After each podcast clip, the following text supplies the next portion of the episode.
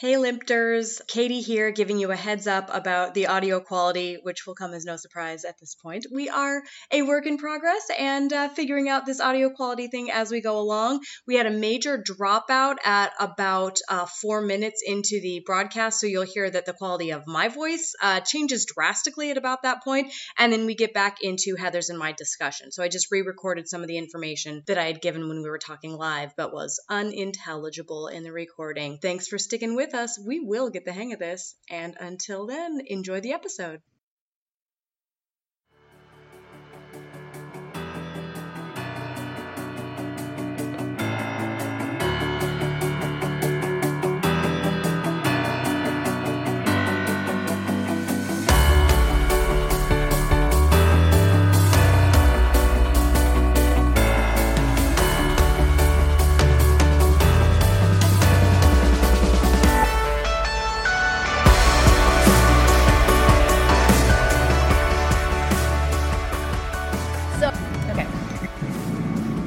To the LMTP Low Man on the Totem Pole podcast. We're your tough love work friends, talking you through your workplace woes and spurring you on to your own personal career highlights reel. I'm your co host, corporate trainer, and the only one on your team actively excited to be in the meeting, Kaytee Macdonald. And here's your host, coaching and development consultant, author of Low Man on the Totem Pole, Stop Begging for a Promotion, Start Selling Your Genius, and the one bringing the BDE into that meeting, Heather MacArthur. How you doing, Heather? I'm good. How are you? That's the meeting I want to be in, where you're. All right, I'm excited. I want to be in that meeting. and I love meetings. All right. well, welcome to the show. So, if you've joined us previously, you know that we are walking listeners through strategies, uh, attitude changes, ways that they can change the way that they are, uh, that you are taking hold of your career, whether you are operating as a consultant, looking for a new job, looking to change up the energy in the job that you currently have, uh, finding your purpose in the roles that you uh, that you play at work, at home, everywhere, really. But we're uh, we're looking at how that goes in your career. And uh, starting today, I don't know, Heather, if you had anything off the top that you wanted to talk about. Uh, you know what? I've just been getting hit by so many people uh, asking for help with their resumes, and so I, I think it's one of those to get started. It's just people. It's something that shuts people down from even thinking about their job. So uh, let's talk about that. Fantastic. Um, I actually have also been inundated with uh, resume revamp requests. Which, truth be told, is one of my favorite things because I love finding opportunities to uh, tell stories about my dear friends and brag on them through their own resumes uh, in uh, in their professional development uh, and career. So. One of the things I uh, automatically do when I'm looking at somebody's uh, resume, I have to be aware, and I hope that everybody is aware that with the uh, with the onset of LinkedIn, ZipRecruiter, all of this automated resume parsing, there are probably dozens of bots, dozens of resume parsing software systems that are taking a look at your CV before it ever uh, gets looked at by human eyes. So, just to be aware, while you are searching for that new opportunity, whether it's a career change or a job in a field that you're already working in, uh, it's really important to make sure that you have your resume front loaded so that you do get it in front of the person that eventually interviews you. So I have a tip that is the very first thing that I do for everybody uh, whose resume I start sprucing up, and that is to look at the keywords for the career that they either want to continue to advance in or a career that they're transitioning and switching into. So this does two things for me. Uh, first of all, it gives me a lot of insight into the uh, different aspects of career paths that I had never previously thought about. Uh, so I get some exposure and uh, learning opportunities.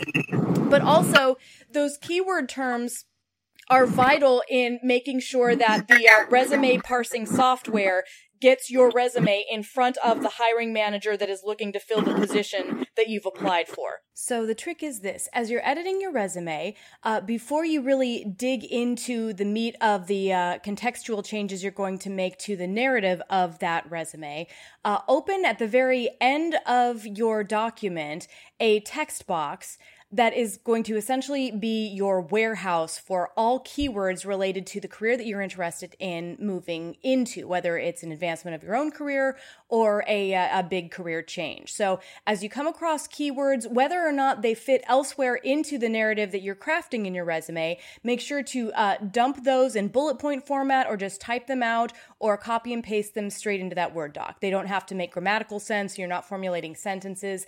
These uh, words just need to be in the document for those resume parsing bots to be able to uh, pick them out and get them in front of the hiring manager who will physically be reading your resume. Uh, so as you uh, go through and tailor your resume, make sure that you uh, you dump those keywords in there. There are, depending on the career that you are uh, that you're looking to advance in, entire websites dedicated to the concept of uh, big keyword downloads. So you might come across one of those when you do a Google search for, you know what does an outreach manager do?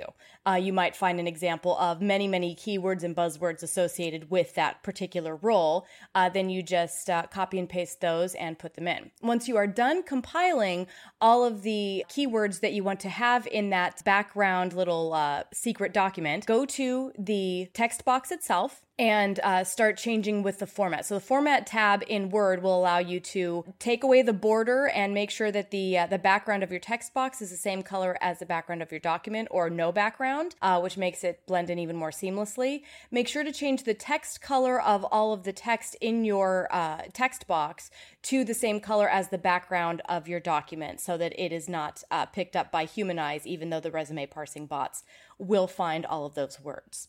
Next, you will uh, in Word take that uh, that text box and send to back, and also in the uh, formatting for where it sits, rather than you know some sometimes the text uh, text box the alignment is um, you know, align tight or align within text, you're going to align behind text. That way it actually sits behind uh, the rest of the your actual text and your narrative that you've put in your CV. Then you can manipulate it and move it around wherever you need to within the document. Uh, I love that. Such a good hustle. I've never heard of that. I dig that. We've got to be smarter than the machines, right?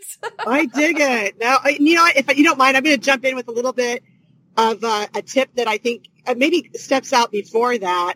Um, because as what I just a little side note, I, I see people when they're looking for the jobs that they want, they start off and they look for only the jobs that they think they can get. So just, mm. I love that as you're going through the different jobs that you're kind of collecting the words. What I recommend is start with find your at least three A-list jobs that you'd really like.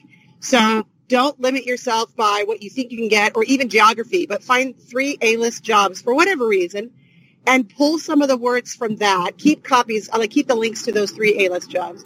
And then a B-list job, which is not as great as the A, but it's still within your wheelhouse and you enjoy, you enjoy the company or something. And then the C-list job, which is the, this is the thing that I know I can get a job at. It'll pay the bills.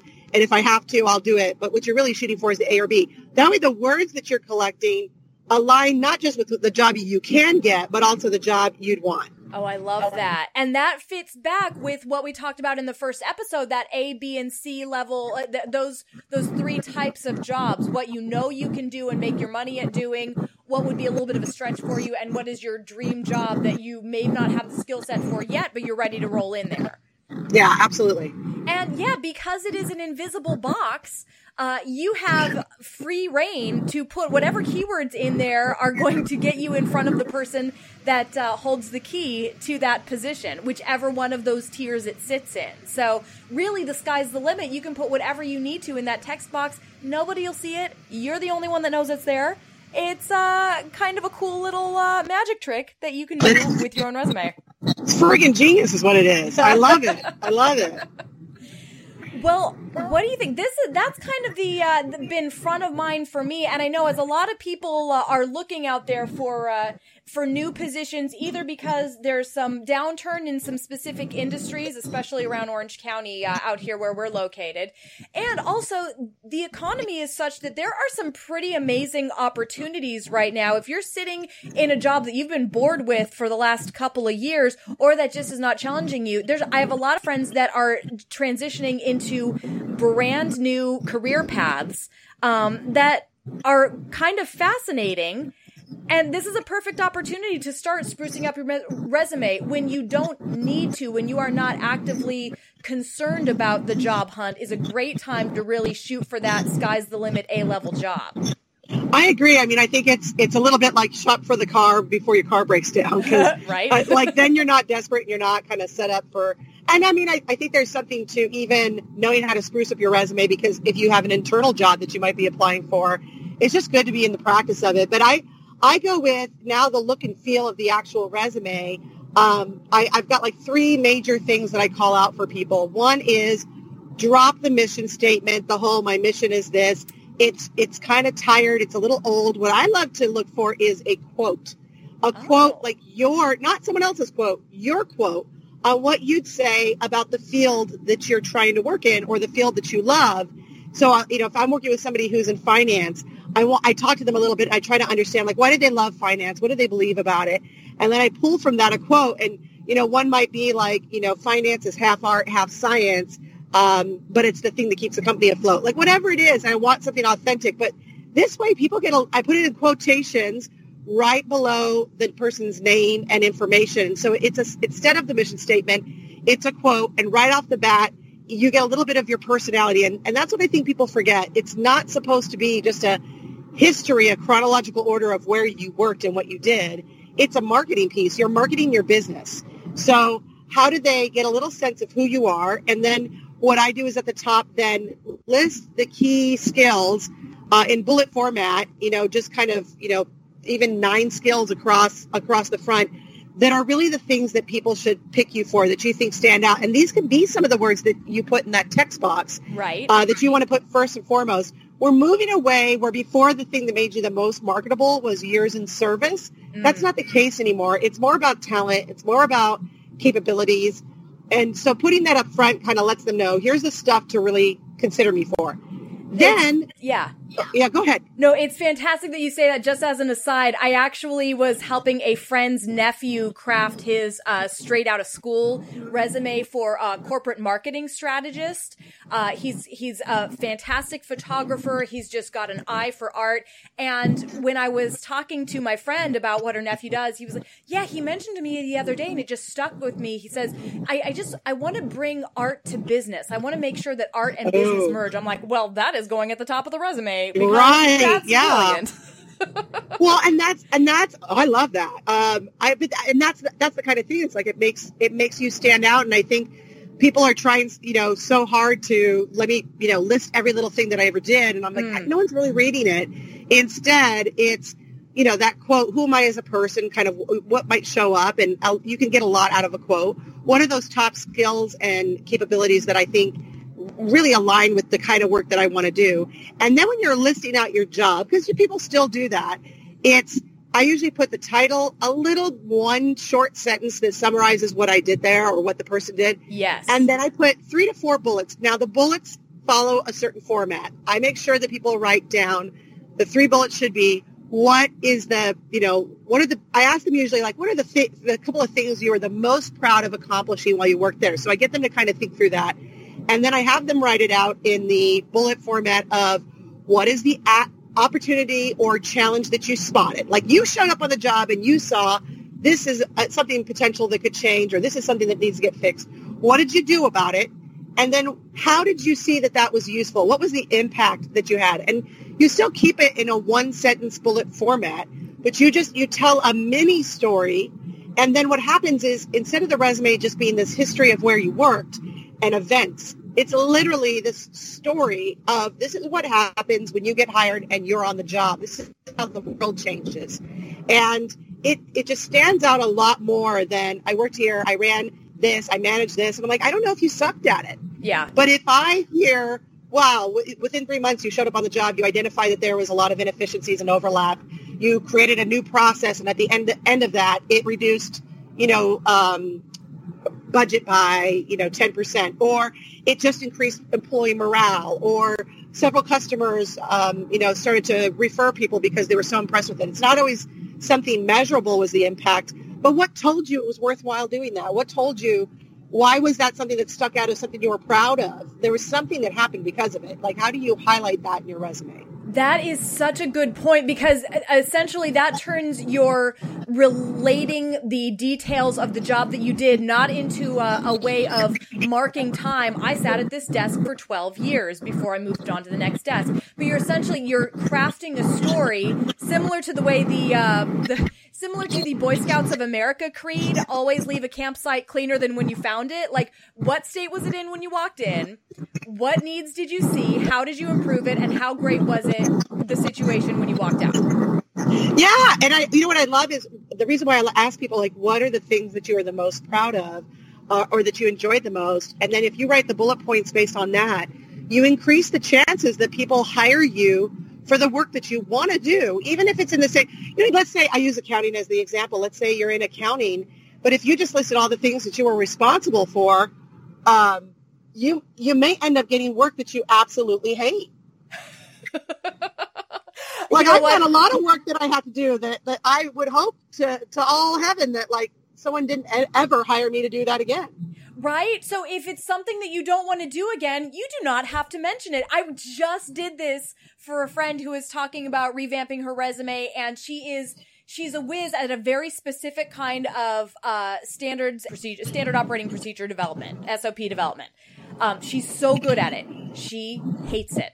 She's done with it. She never wants to do it again. So even though that's been a part of every job that she's had, she leaves it off her resume because she's not interested in it no, I, I, mean I think that's great, and you know that that reminds me of something else. Is uh, you because you mentioned you've got friends who are kind of changing careers drastically, and you know I, I talk to a lot of people who are in that state. And they're like, I want to change a career, but I also don't want to start at the bottom. Yeah. Um, but I want to shift. Now, some of it you have to have a healthy respect for. If you're going into something completely new, you may have to start at the beginning somewhere. But if you've got, you know, I've got friends who are in their, you know, 40s, early 50s, and they're doing their kind of career change, late 30s. And I'm like, you don't actually have to start at the bottom. You can do this a lot of different ways. Uh, when I got out of the military, I spent four years being a Russian linguist, and it, that sounds cool now. But when I got out, it was like bakeries and um, an apartment manager was like the only job I could get that required huh. any kind of Russian.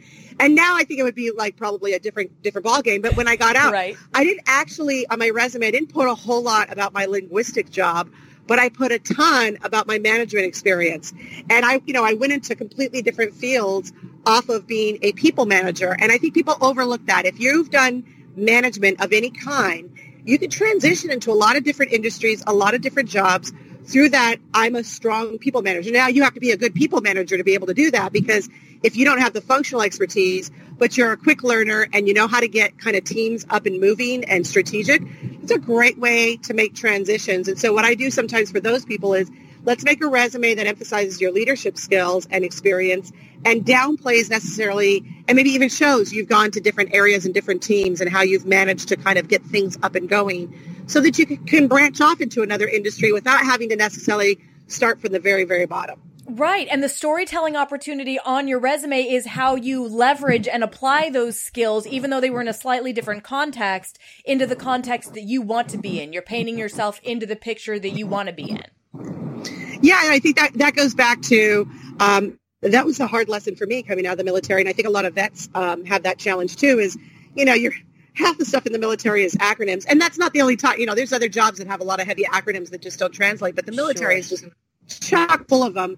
And you know, how does a how does someone who you know was out there dealing with artillery, you know, go like, "Hey, I'd be great at your office"? And um, but there's transferable skills, and I think that's something that people kind of miss is what are those transferable skills? And I like I like people to actually, I'll say like, imagine yourself when you were like seven or eight years old. What what were you up to? And I have a friend who she does office management. And She's like, I was literally playing files and paperwork. Like I loved organizing paperwork.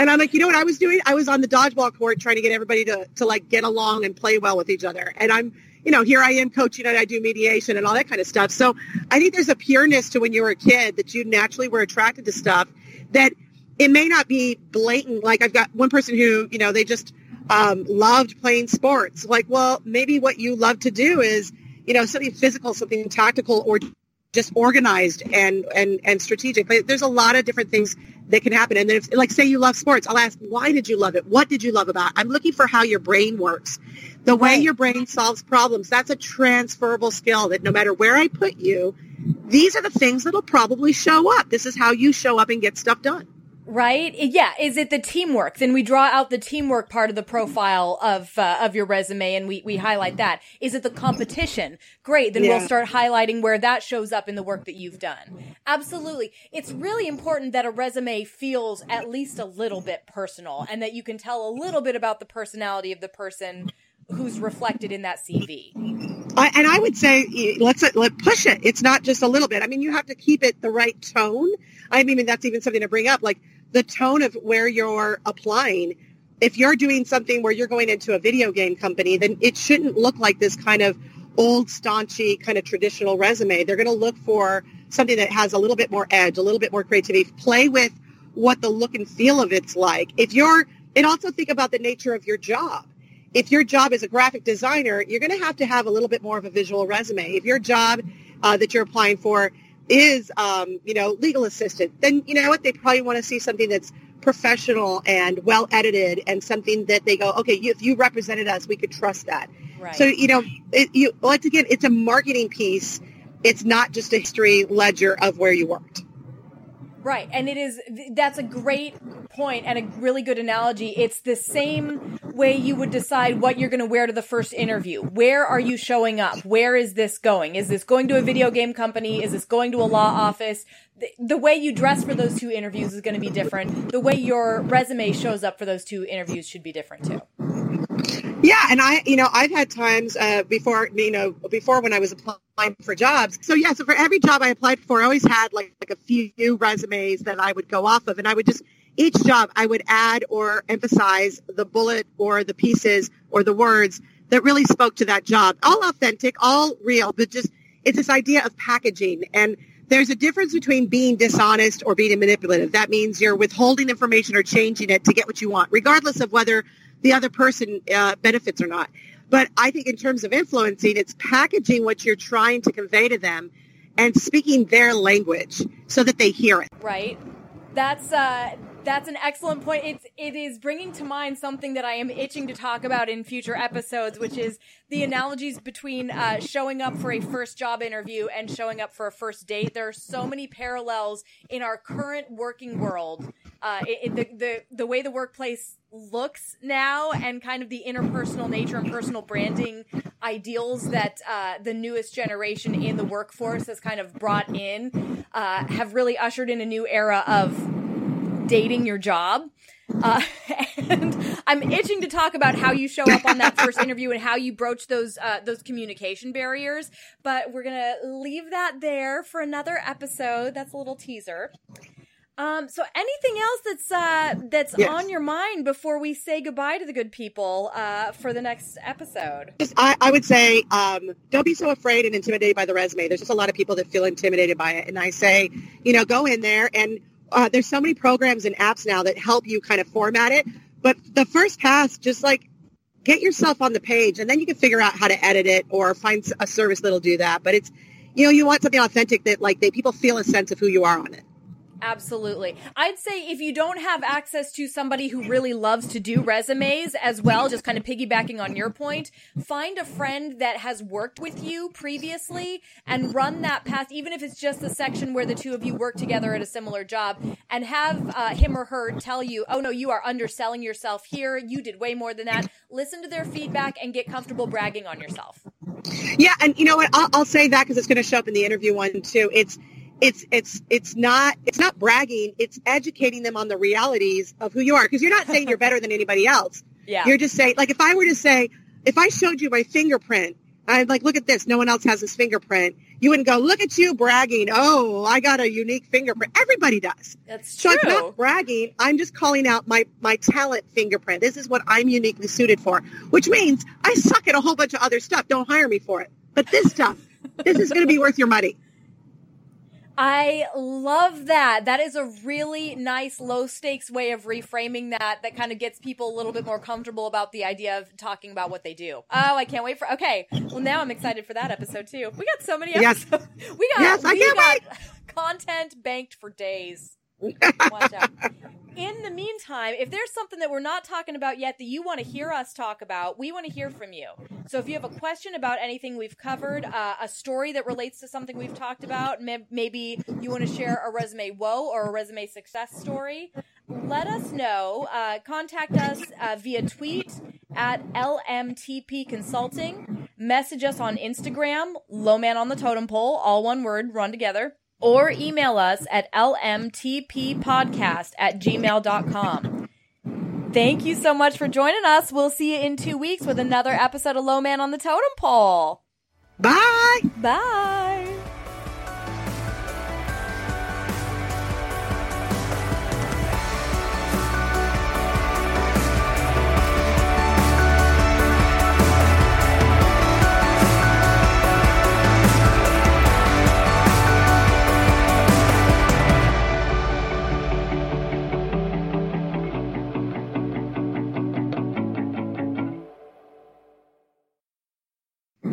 I love it, and I, I and I'll talk a little bit about. I can talk about inter. Let's let's do interviews and resumes. I think that's a good topic. Interviews and resumes. That is perfect. Okay, good.